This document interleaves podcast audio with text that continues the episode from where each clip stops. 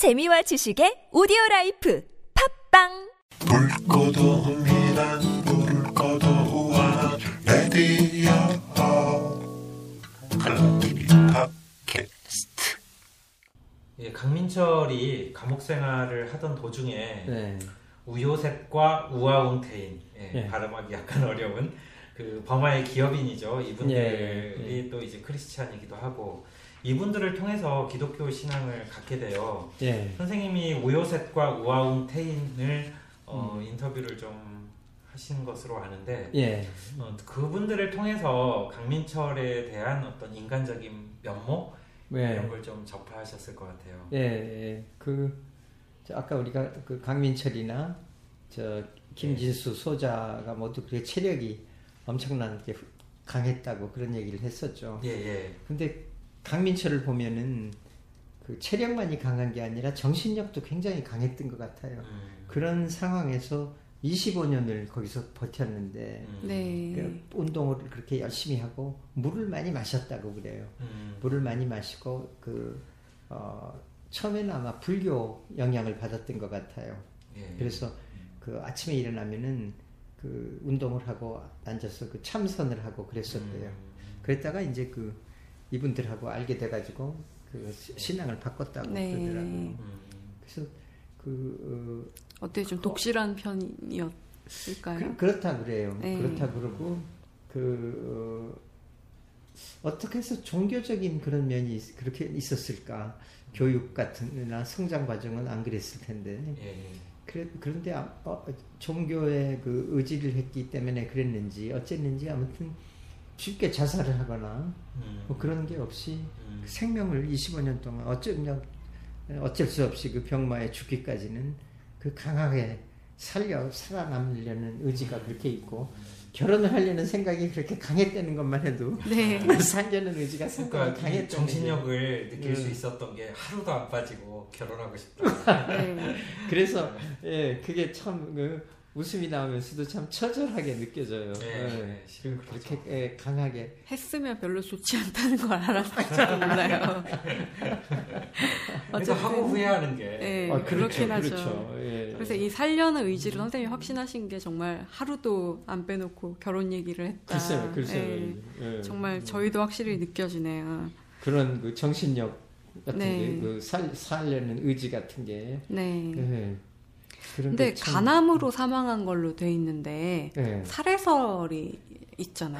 그 동료들은 네. 그래요. 거기 같이 있던 그 죄수들은 네, 네. 그 윈틴이라고 윈틴이라고 그 그분은 이제 정치적인 이유로 거기 수감된 분인데 윈틴이랑 네. 그 우요셉이랑 그 그런 분들은 저, 죽기 전까지 건강했다 그래요. 네. 배가 아플 때는 뭐 이런 얘기는 했지만 네. 그렇지만. 그렇게 죽으리라 뭐 이렇게 생각을 안 했는데 어느 날 그 어 병원으로 실려가서 그 다음에 돌아오질 않았다 그러고 음. 근데 병원에 실려가기 전에 자기한테 라면을 하나를 주고 갔다고 먹으라고 먹어보라고 아, 네. 그래, 그랬다고 그 사람들은 그런 의문을 제기해요. 근데 음. 그, 그 사람 저, 저 미얀마 정부의 공식적인 그 기록은 어, 간암으로 판정을 받고 나서 그 다음에 또 몇 개월 후에 음. 죽었다고 그런 그런 얘기를 하더라고요.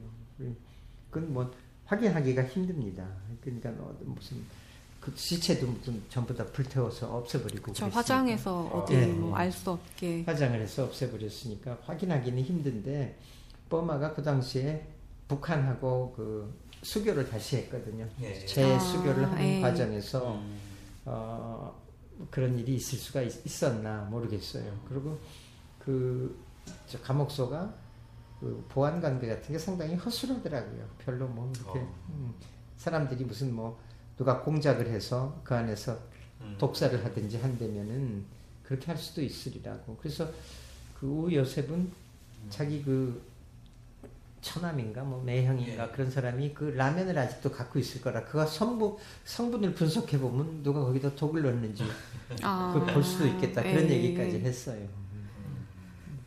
그러니까 음. 하필 사망한 시점이 그 버마와 그러니까 북한이 굉장히 예, 불편한 예, 존재가 됐을 수도 있는 그런. 시점이라는 게 약간 늘 겁을 냈대요.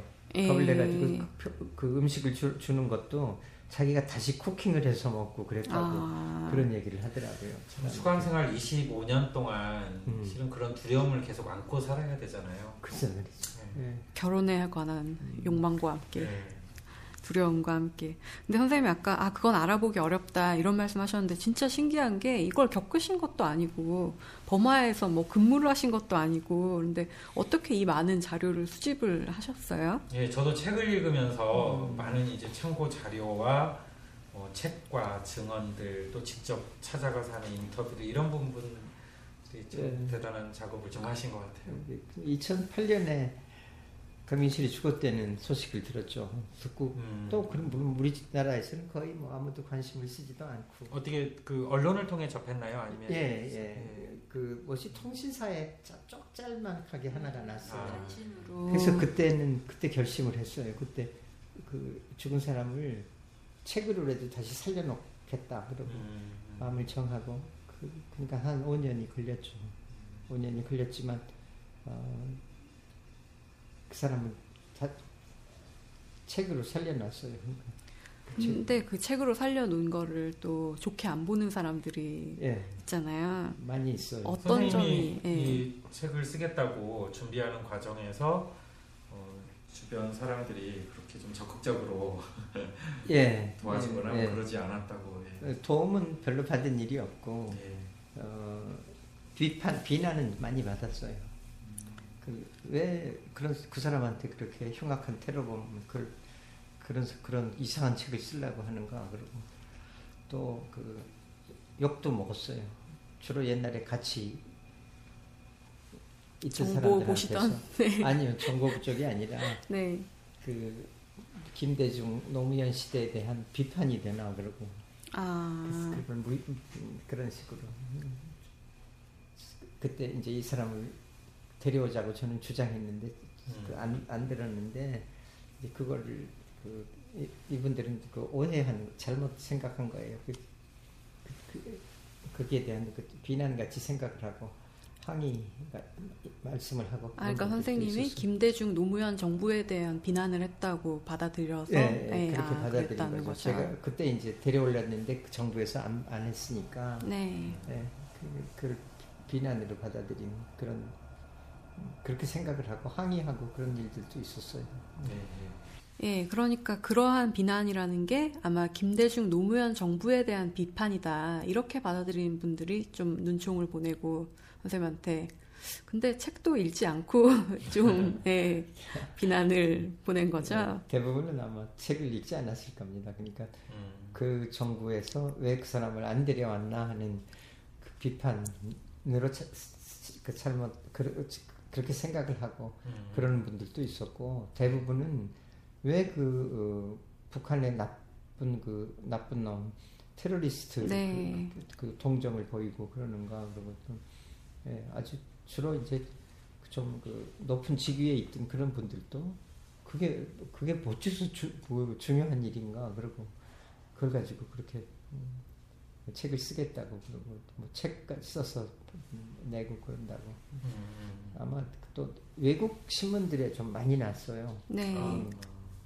그 참, 어, 이번 그 여름에는 화란에 네덜란드 신문에 네. 굉장히 크게 실린 네. 걸로 네. 거기도 그 대학에 초청을 받아서 거기 가서 강연을 했는데 네. 거기 교수님들이 책을 샀더라고요. 이 책을 아. 그 하나씩 세 분이 책을 갖고 와서 사인해달라고 그래서 음.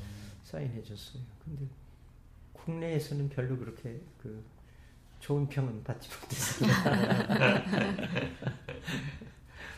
예, 그 선생님 그 책머리에서 네. 유정호 교수의 네. 어떤 문장을 좀 인용을 하셨는데요. 네. 어, 이 책이 무기력한 망각에 저항하는 끈질긴 기억의 투쟁에 네. 기여할 수 있다면 더 바랄 것이 없다. 네. 네. 네. 뭐 이런 문장을 인용을 좀 하셨네요. 그렇죠. 네. 뭐 지금 세월호 문제를 그렇죠. 두고 네. 뭐 아직까지 그러냐 뭐 그런 의견들도 좀 있잖아요. 근데 네. 뭐 강민철도 그렇고 또 세월호 희생자들도 그렇고 음. 어 뭐 잊지 않은 사람들이 많은데 어 어떻게 네. 생각하세요? 아 그게 책 머리에 제가 그 윌리엄 포크너 인용을 하나 해줘. 과거라는 건 지나간 일도 아니고 음. 과거는 아직 지나간 게 아니다. 과거는 아직도 우리하고 함께 있다.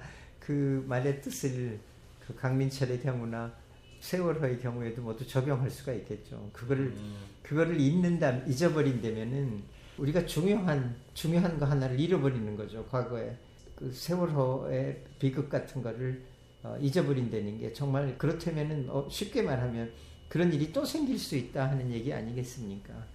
강민철의 그 비참한 운명 같은 걸 우리가 잊어버리고 음. 무기력하게 그야말로 잊어버리고 지나간다면은 거기에서 배워야 하는, 반드시 우리가 꼭 생각해야 하는 거를 잃어버리지 않겠습니까?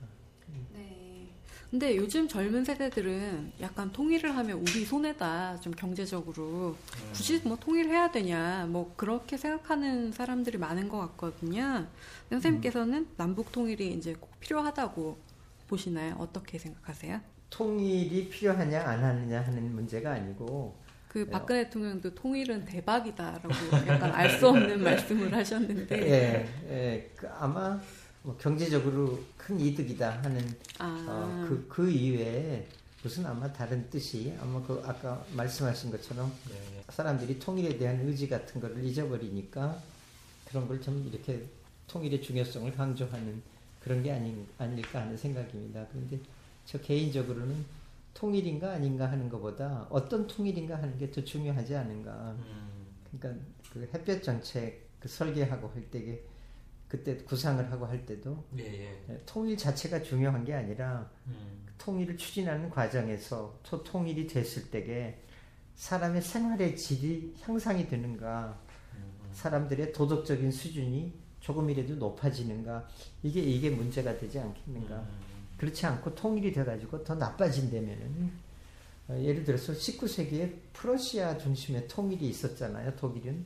네. 그런 거는 참 그 잘못됐어요. 프러시아가 음. 그 독일에서, 예를 들어서 바바리아 같은 데는 좀 이렇게 진보적인 경향이 강했는데, 프러시아는 굉장히 그 반동적인 그런 나라였거든요. 음. 군국주의적이고. 음. 그런 나라 위주로 통일이 된 이후 독일 사람들이 행복했나 하는 문제입니다. 이 양차의 대전에 마, 말려 들어갔죠. 늘 전쟁이었어요. 네. 독일 독일 사람들이 운명이라는 건 통일 때문에, 나치가 등장하고, 그렇죠. 네. 예, 결국 나, 나치스 같은 것까지도 그렇게 갔죠. 명, 일본의 명치유신도 일본 사람들한테 그렇게 좋은 일이었나 모르겠어요. 그 다음에 일본이 당한 일들을 생각을 네. 하면은 뭐 우리나라가 강대국이다 하는 이런 자부심 같은 거는 갖고 있을지 모르고 음. 산업이 발전하고 그랬는지는 몰라도. 음. 수많은 전쟁들, 청일전쟁, 노일전쟁에서, 진화전쟁에서, 음. 그 다음에 제일 비참한 게 미국하고의 그 태평양전쟁, 이럴 때 네. 삼백만 일본 사람 젊은이들이 삼백만이 죽었어요 하니까. 음. 네. 그런 게 중요하지, 통일인가 아닌가 하는 게 중요하지, 중요한가 하는 그런 생각입니다. 그러니까 네. 우리가 너무 맹목적으로 네. 어쩔 때 생각하면 통일이라는 게 일종의 환상지 현상이 아닌가 하는 생각도 음. 나요. 네. 사람이 그 팔다리 하나를 잊어버렸을 때 음. 아직도 있다고, 의식 속에는 그 네. 팔이 있는 걸로 생각할 수가 있죠. 우리가 네. 갑자기 그 나라가 분단되니까 네. 분단의 현실이라는 건 굉장히 강하, 단단한 건데도 불구하고 음. 아, 우리나라가 저기 우리나라가 저기 있는데 네. 있다고 생각하는 건가 모르겠어요. 네. 음. 선생님 말씀하신 것처럼 햇볕정책의 기획자로 좀 알고 있는데요. 예. 뭐 어떻게 해서 이제 햇볕정책을 좀 기획을 하게 되셨는지. 기획자라는 건 너무 과한 얘기고 음. 기획 단계에서 저도 참여를 했었습니다. 예. 그 아이디어는 햇볕정책이라는 어휘 자체가 예. 김대중 대통령께서 그 당시 이제 야당 예. 총재이셨는데, 그랬고 이제 음. 저 같은 사람한테도 자주 하문을 하셨죠. 음. 근데 저는 그 햇볕정책이라는 햇볕이라는 말을 안 좋아했어요. 왜 그러냐면 이솝우화에 나오는 이야기여서, 이솝우화에서 남의 외투를 벗기는 그 일종의 책략이잖아요. 네. 저도 그걸 생각을 그렇죠. 했어요. 근데 그 네. 뜻이 아니라고 선생님께서 생각하시는 예, 거는. 그래서 예. 햇볕이라는 말을 쓰더라도 마태복음 얘기를 쓰자고 그랬어요. 음. 마태복음에 그 하느님이 햇볕을 음. 나쁜 사람, 좋은 사람, 뭐 남자, 여자, 이방인, 유태인 가리지 않고 누구한테나 똑같이 혜택을 준다. 그러니까 모든 사람이 혜택을 받을 수 있는 그런 뜻으로 햇볕이란 말을 쓰자고 그랬어요. 어, 묵자의 천사상과 거의 동일한데요. 그렇습니까? 네. 예, 예, 그랬는데 잘못됐어요. 그러니까 전략적인 의미가 됐죠. 그러니까 북한도 햇볕정책 기간 중에 전략적으로 그 대응을 할 수밖에 없었죠. 자기 체제를 무너뜨리겠다는 얘기니까. 네. 그러니까 음, 통일이 그렇게 쉬운 일은 아니지만 음, 통일은 통일이 언젠가는 되리라 하고 생각하고 있습니다. 근데 조, 사람의 희생을 많이 치르고 하는 통일이라면 안 하는 게 그건 낫고. 네. 또 하나는 젊은 세대들이 통일에 의욕이 없다는 얘기인데 당연하지 않나 하고 생각합니다. 그러니까 문제는 기성세대들이 다 만들어 놓고 음. 지금 젊은 사람들 보고 통일의 의식 없다고 너네들이 네. 여기 열심을 갖고 해결하나 네. 하면 안 되고 음. 그만큼 자기네들이 소명의식을 갖나 통일이라는 걸 하는데 목적의식이 뚜렷해야 해요. 통일이라는 게 여러 가지 의미가 아까 환상지 현상일 수도 있어요. 네. 괜히 그냥 뭐 음. 거기 뭐가 우리나라가 거기 있다 하는 거고 그 민족의 완성이라는 의미에서 통일이라는 걸 추구해야 하나 그러니까 어떤 민족이 한 국가를 이루어야 한다 하는 그것도 근데 환상이에요. 그것도 반드시 옳은 얘기가 아니죠. 어떻게 생각하면 또 이념의 실현으로서 통일을 생각할 수도 있어요. 이념의 네. 실현은 북한은 뭐 주체 사상이든지 뭐 사회주의든지 실현하기 위해서 통일을 한다든지 민족 안에 우리는 자유민주주의 요새 자주 얘기하는 게 또 국가의 실현 남한하고 북한 헌법에 아주 그 특이한 점이 뭐냐 하면 헌법에 영토조항이 들어가 있어요. 남북한이 모두. 음. 영토조항이 뭐냐 하면 헌법에 대한민국의 영토는 한반도와 부속도서로 되어 있다. 예, 똑같은 예.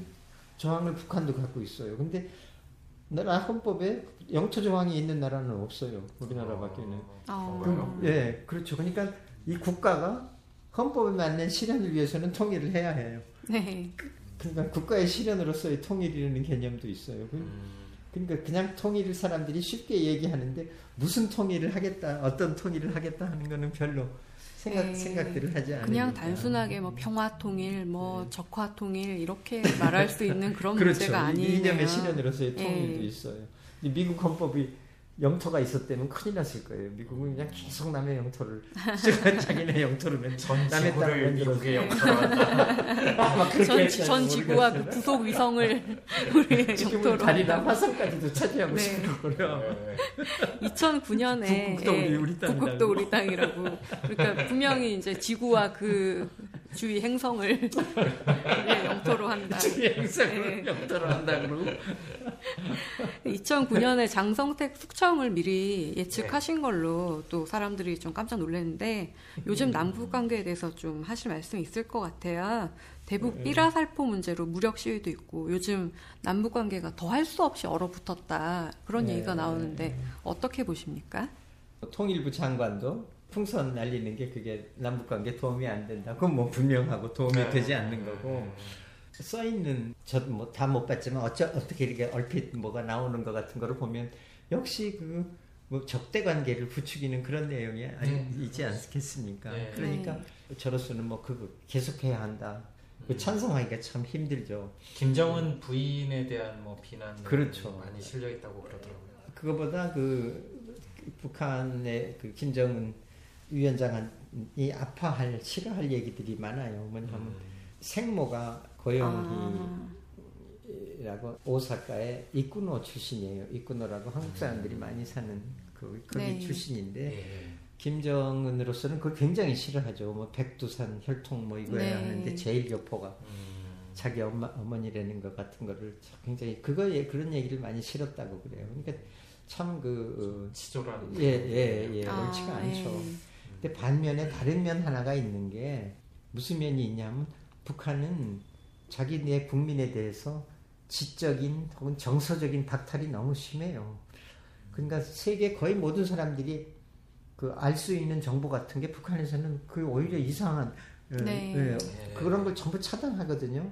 그, 그, 그 인텔렉추얼 디프라이베이션이에요. 많이 지적인 그 저게 저걸 굉장히 박탈을 하고 있고 네. 정서적으로도 세계 모든 사람들이 볼 수 있는 뭐 영화나 드라마, 음악 음. 이런 것 같은 것도 철저하게 차단하고 있어요. 이런 거는 네. 이런 그렇죠. 거는 네. 네, 북한에 대한 적대적인 행위라기보다 인권 차원의 문제입니다. 그거는 그 국민을 넉넉히 못 먹여 살리는 쌀을 뭐 충분히 못 주는 거 못지않게 에, 국민들에 대해서 지적인 정서적인 박탈이라고 생각해요. 이런 건 북한이 어떻게 고쳐야 해요. 외부의 그러니까 식량 같은 걸 외부 도움을 받고 있지만 외부의 도움을 받더라도 이런 건 이런 거는 북한이 고쳐야 할 문제라고 생각해요. 쉬, 쉬운 시, 저, 어, 그 저기 스포츠 뉴스. 아시안 게임에서 남한이 이 등을 했다든지 이런 것까지도 전부 차단을 하니까 그렇게까지 그렇게까지 하는 거는 인권의 인권 차원의 문제죠. 이전에 좀 인상적으로 얘기를 들었던 게 선생님께서 그 북한의 아주 러시아어가 유창한 안내원을 만났는데 네. 아주 초보적인 그 러시아 소설이나 동화 같은 것도 읽어본 적이 없더라. 그런 네. 말씀을 하셨는데 러시아어는 예. 잘하는데 예. 그건 너무나 유창한데 예. 그런 어떤 예술적인 그렇죠. 거하고는 전혀 예. 접해본 적이 없었다 예. 그런 말씀을 하셨는데 러시아, 예. 김일성 대학이 러시아 문학과를 나왔다고 그래요 여자분인데 예. 근데 말을 하다가 우연히 그 시니아프스키라고 예. 시니아프스키라고 러시아 소설가가 있어요 음. 저 소설 쓰는 사람이 동화를 썼더라고요 근데 제가 동화 관심이 있어서 음. 시니아프스키 얘기를 했더니 예. 시니아프스키가 원래 그 사미즈다 작가였습니다. 음. 그 소련 시대에 지하 그 네. 문예 문예 활동하는 분들이 있었죠. 사미즈다라고. 지금은 뭐 마음대로 활동을 하는 사람이고 러시아에서 러시아 동화 얘기를 썼더라고 내가 그랬더니 시니아프스키가 누구냐고 그래요. 그래서 음. 유명한 사람인데 내가 그랬더니 모른대요. 음. 그래서 어, 그, 저, 솔제니친을 몰라요. 전혀 들어본 아, 일이 없어요. 아. 솔제니친. 네. 그 다음에 파스테르나크도, 그래도 그것도 몰라요. 음. 아는 게 그, 그걸 알더라고요. 셜러호프를, 미하일 셜러호프. 찌히돈이라고, 조용한 돈강이란가, 뭐 그런, 네. 그건 알아요. 러시아 혁명을 다룬 그런 소설. 아, 혁명을 다룬 이런 것만. 그래서 놀랬어요. 네. 아니, 러시아 문학을 전공한 사람이 어떻게. 시니아프스키는 우리나라에도 그 번역이 나올 정도 사람인데 음. 그런 정도로 그 지적인 게 무슨 자극 같은 건 있어야 하잖아요 사람이. 네, 사람이 진짜 네. 그런 자극을 받고 네. 살아야 되는데 정서적인 자극도 중요하잖아요 완전히 네. 정서적으로 라디오도 못 듣게 하고 이런 데 가둬놓으면 사람이 어떻게 되겠어요 근데 저는 그걸 많이 경험한 게 한국 전쟁 그, 그 시대를 지나면서 정말 뭐 읽을 거리도 없고 볼 거리도 없고 티비라는 거는 어디 먼 나라에 있는 뭐 이런 정도고 네. 마을에 라디오가 있는 것도 한두 집 정도 라디오 그 라디오 방송국 들으려고 사람들이 가서 모여 있고 그러고 네. 그 지적인 박탈이라는 게 얼마나 그 끔찍한 심각한 거네요. 끔찍한 문제예요. 네. 근데 북한은 이런 점은 고쳐야 해요 어떡하든지. 네. 외부 도움을 받더라도 고쳐야 해요. 네. 그 인터뷰가 끝을 향해 달려가면서 제가 개인적으로 궁금했던 걸 여쭤보고 싶은데요. 예. 선생님께서 백봉 심사상을 제정하셨다고 아니, 알고 제, 있는데. 제가 한 게 아닙니다. 아버님이. 아니요. 아니요. 그게 아니고 네. 그 선친이요. 네. 별명이 영국 신사였어요. 아주 신사였어요. 네. 근데 그 돌아가신 다음에 네. 선친하고 가까웠던 분들이 박권상 씨라고 동아일보 주필을 하던 분이 있으세요. 예. 박권상 씨, 또 그 저 이만섭 의장 뭐 그런 분들이 네. 선친하고 가까웠는데 그분들이 만들었어요. 아. 근데 만드시긴 만들었지만 심부름을 저를 많이 시켰죠. 아. 그러니까. 그게 그게 가장 신사다운 의정 활동을 펼친 의원에게 아. 네, 네. 주는 상인데 그래서 제가 궁금했던 거는 만약에 막 집어 던지고 서로 멱살 잡고 이런 사람을 철저하게 빼는가 이런 게 궁금해서 이, 이만섭 의장이 신사상 말고 깡패상을 만들죠. 그래. 그 저기 김근태 의원이 처음에 많이 받았어요. 아, 네. 그러니까 많이 받고 박근혜 대통령도 의원 시절에 몇 차례 받았죠. 그거를 네. 기자들한테 평이 아주 좋았었어요. 네. 기자들이 투표로 정해요. 그러니까 아. 우리 저기 한번 참여하실래요? 육 일날 그 회의가 있는데 우리 저 작가님이나 우리 저 송 송 선생 참여해도 돼요. 예예. 예, 예. 알겠습니다. 괜찮으시면 정심회의인데 괜찮으면 오세요. 네. 선생님 그 앞으로 또 이렇게 좀 집필을 계획하고 있는 책 있으세요? 예. 각도체. 장성택 전기를 쓰려고 그러고 있어요. 아, 장성택 전기요? 장성택 전기. 예. 근데 모르겠어요. 잘 들린지 자료가 너무 없어서. 어. 네. 그 저랑 같이 종합 십위에 들 책을 집필하고. 아, 그 책은 어떤 책입니까? 예. 네, 그 책은 이제 요즘 멘토와 멘티라는 말이 많잖아요. 예, 예, 예. 근데 선생님은 이제 저의 멘토가 아니고 마흔 살이 차이 날 뿐, 저의 남자친구. 우리 사이에 사십 년 있을 뿐. 그래서 어, 예, 인생의 친구로서 예. 주고받은 편지를 모아가지고. 아, 그건 뭐 연애 편지네요? 연애 편지죠. 음. 선생님이 이런 말에 속지 마라 라고 하시더니 네. 그래 이제 나도 좀 남들에게 재미있는 인간으로 보일 수도 있겠구나. 그런 말씀을 하시네. 재미있는 얘기는 하나도 없고. 네. 아니 주로 저, 어떤 내용이에요? 주로 이제 제가 죽고 싶다 뭐 이런 얘기를 하면 선생님이 음, 그 문학적인 살아라. 얘기를 하시면서 이런 거는 삶이란 이런 것이다 그러면서 제 자신의 바닥을 지금 네. 오늘은 선생님의 매력이 크게는 나오지 않았는데 음. 제 자신의 바닥이나 이런 게 그냥 대화를 하면서도 막 드러나고 그래가지고 네. 예, 굉장히 저 인간으로서 한 영점오 센티미터 정도는 성장하게 하는 경험이었던 것 같아요. 네. 네. 예, 책 나오면 기대하겠습니다. 네. 네. 네, 선생님 오늘 익숙치 않은 동네에 오셔가지고 네. 익숙치 않은 사람들이랑 얘기를 하셨는데 오늘 어떠셨는지 예, 말씀 좀 부탁드려요. 그래도 우리가 지하는 아니에요. 네. 그 작고 삼 층에 있는 아주 작은 스튜디오에서 지상, 지상이에요. 네. 네. 좋은 기회 주셔서 감사합니다. 그리고 그 익숙치 않은 어, 네. 이런 환경에 이렇게 그 노출될 수 있는 기회, 기회도 아주 저는 귀하게 생각을 합니다. 그리고 특히 별로 그 관심을 못 받는 책에 이렇게 관심을 기울여 주셔서 그것도 아주 감사하게 생각합니다. 오늘 라종일 선생님 모시고 아웅산 테러리스트 강민철에 관한 얘기 쭉 좀 나눴었고요. 어, 저는 이 책을 읽으면서 이 부분이 좀 기억에 남았어요. 강민철이 그 기독교인으로 어, 기독교인이 되고 나서 주변 이제 사람들한테 자주 얘기한 성경 구절이 있는데요. 어, 어떤 구절이냐면 뭐 많이 들어본 구절인데요. 원수를 사랑하라. 그리고 누가 너의 왼뺨을 때리거든 오른쪽 뺨도 내밀어라. 이 구절을 자주 얘기를 했다고 해요. 그 여전히 남과 북이 대치해 있고 또 이제 휴전 상태인 우리에게 좀 이렇게 좀 시사하는 게 많은 것 같습니다. 예, 그리고 우리는 좀 점점 무기력하게 아까 말씀하셨다시피 통일에 대한 의지도 없어지고 또 그런 존재들을 망각하고 있고요. 근데 그런 시대의 비극적인 구조에서 잊혀져간 아니면은 그냥 나쁜 놈, 테러리스트 이렇게만 불리는 강민철의 이야기에 귀를 기울이는 거는 우리가 또 잊지 말아야 될 존재들에 대해서 다시 바라보는 거 그런 일인 네. 것 같습니다. 붉고도 은밀한 라디오 두 번째 시간 여기서 마치겠습니다. 감사합니다. 네, 감사합니다. 붉고도 은밀한 붉고도 우아한 라디오 팟캐스트 내 인생의 밑줄 쫙 별표 땡땡.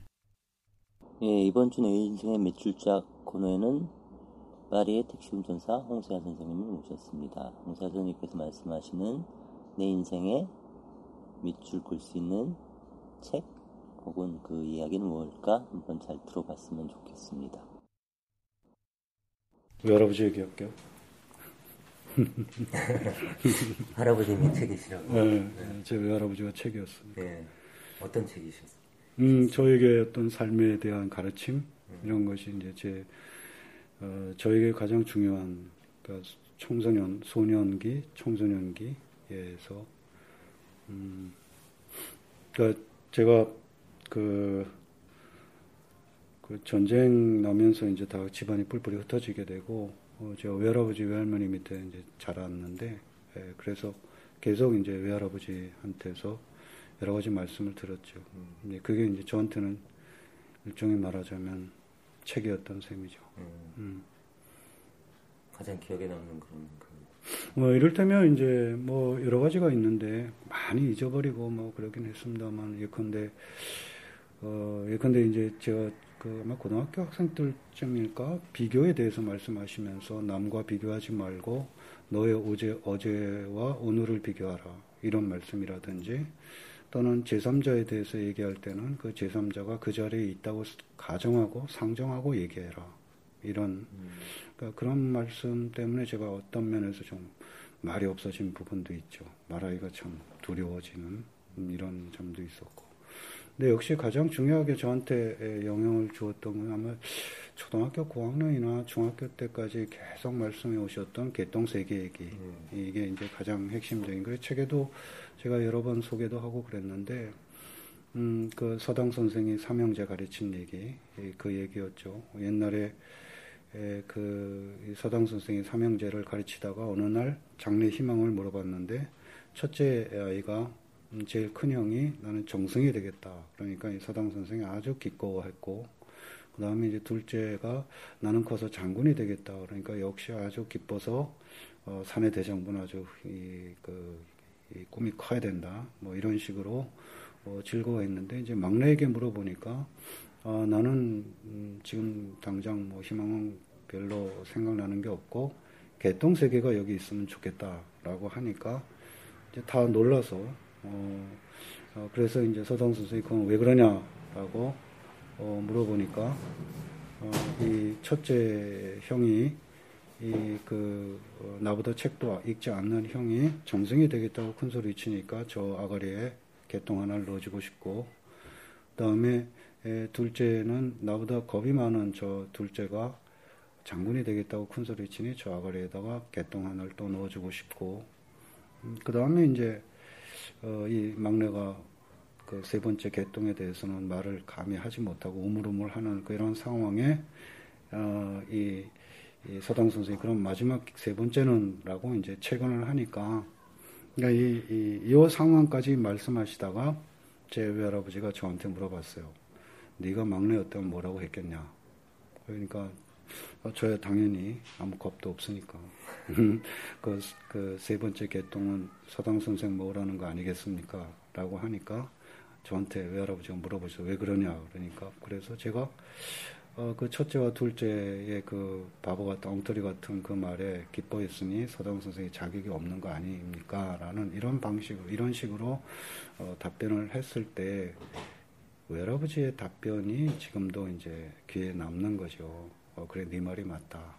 근데 앞으로 네가 살아가면서 지금 얘기했듯이 그 얘기를 해야 할 상황에 네가 얘기를 하지 못하면 그때는 그 세 번째 개똥은 네 거다. 그 얘기. 음. 예. 그게 어, 어떤 면에서 보면 그 세 번째 개똥을 좀 덜 먹으려고 살아왔던 것이 아닐까. 아주 안목시는 못했을 거고. 그, 그리고 어, 그 그리고 나서 이제 또 어, 그것이 이제 세 번째 개똥에 대한 문제였는데, 점차 어느 시점에 에, 두 번째, 첫 번째, 두 번째 개똥에 대해서도 생각을 하게 된 거는, 물론 할아버지께서 이제 세 번째 막내로 나하고 동일시했지만 어, 과연 내가 그 막내와 동일시할 만한 자격이 있나? 아, 나 역시 책을 별로 읽지 않는다는 점에서 첫째하고 또 겁이 많다는 점에서 둘째하고 동일시 되어야 되는데 왜 나는 감히 셋째하고 동일시를 했을까라는 이런 물음은 나중에 한참 뒤에 갖게 된 것이었고, 그래서 결국 이 세 개의 개똥을 다 어, 어, 이 어떤 어떤 어떤 의미랄까요? 뭐 그런 점에서 생각하게 된. 음, 아무튼 저에게서 가장 중요하게 어떤 뭐 밑줄 긋기라고 한다면 그 할아버지의 말씀, 세 개의 개똥, 개똥 세 개, 이 얘기일 것 같아요. 음. 저도 하나만 여쭤볼게요. 네. 그, 저는 저도 이제 선생님 저한테도 책이시잖아요. 글쎄요. 질문신다. 어쨌든 대표 나오시면서 음. 수염 풀풀 날리는 음. 탐정이고 싶다. 아마 음. 저는 그게 아마 선생님이 주신 저한테 밑줄일 것 같은데요. 네. 지금 어쨌든. 뭐 결혼하시고 아기들 있잖아요. 음, 그리고 음, 이제 손주 음. 보셨어요? 아직은 둘 다 아직 결혼 안 했어요. 아 결혼. 음, 음. 혹시 손주 생기면은 이제 할아버지가 되시죠? 아 그렇죠. 이미 다 할아버지 될 나이도 이미 지났죠. 그렇죠. 음, 손주한테 크고. 하고 싶은. 음, 음, 아 그게 네 삶의 의미를 스스로 규정할 능력을 갖고 어, 거기에 따라서 살아라 라는 것이 제가 하, 하고 싶은 얘기죠. 그건 뭐 손주뿐만 아니라 오늘을 사는 이 젊은이들에게 에, 네가 살, 사는 의미를 스스로 규정할 능력을 갖고 어, 그에 따라서 살아갔으면 좋겠다 라는 것이 예, 그리고 좀 더 부연해서 얘기하면 음, 우리말에 짓다라는 표현이 있는데 예, 말하자면 농사도 짓고 밥도 짓고 어, 그 다음에 옷도 짓고 그리고 집도 짓는 음, 그래서 이 짓다라는 말이 다 시구이죠. 흔히 이제 의식구, 의식주라고 말하지만 시구주가 다 짓다의 예, 이 대상인데요. 어, 근데 가장 중요한 짓다는 나를 짓는 것이다. 나라는 인간을 어떤 인간으로 지을 것인가, 이것이 가장 중요한 짓다의 대상이다 라는 얘기를 하고 싶죠. 감사합니다. 네, 너무 감사하고요. 음. 다음에는 저희가 아마 필자로서 오신 분들을 예, 하고 있습니다. 필자. 작가, 작가로구나.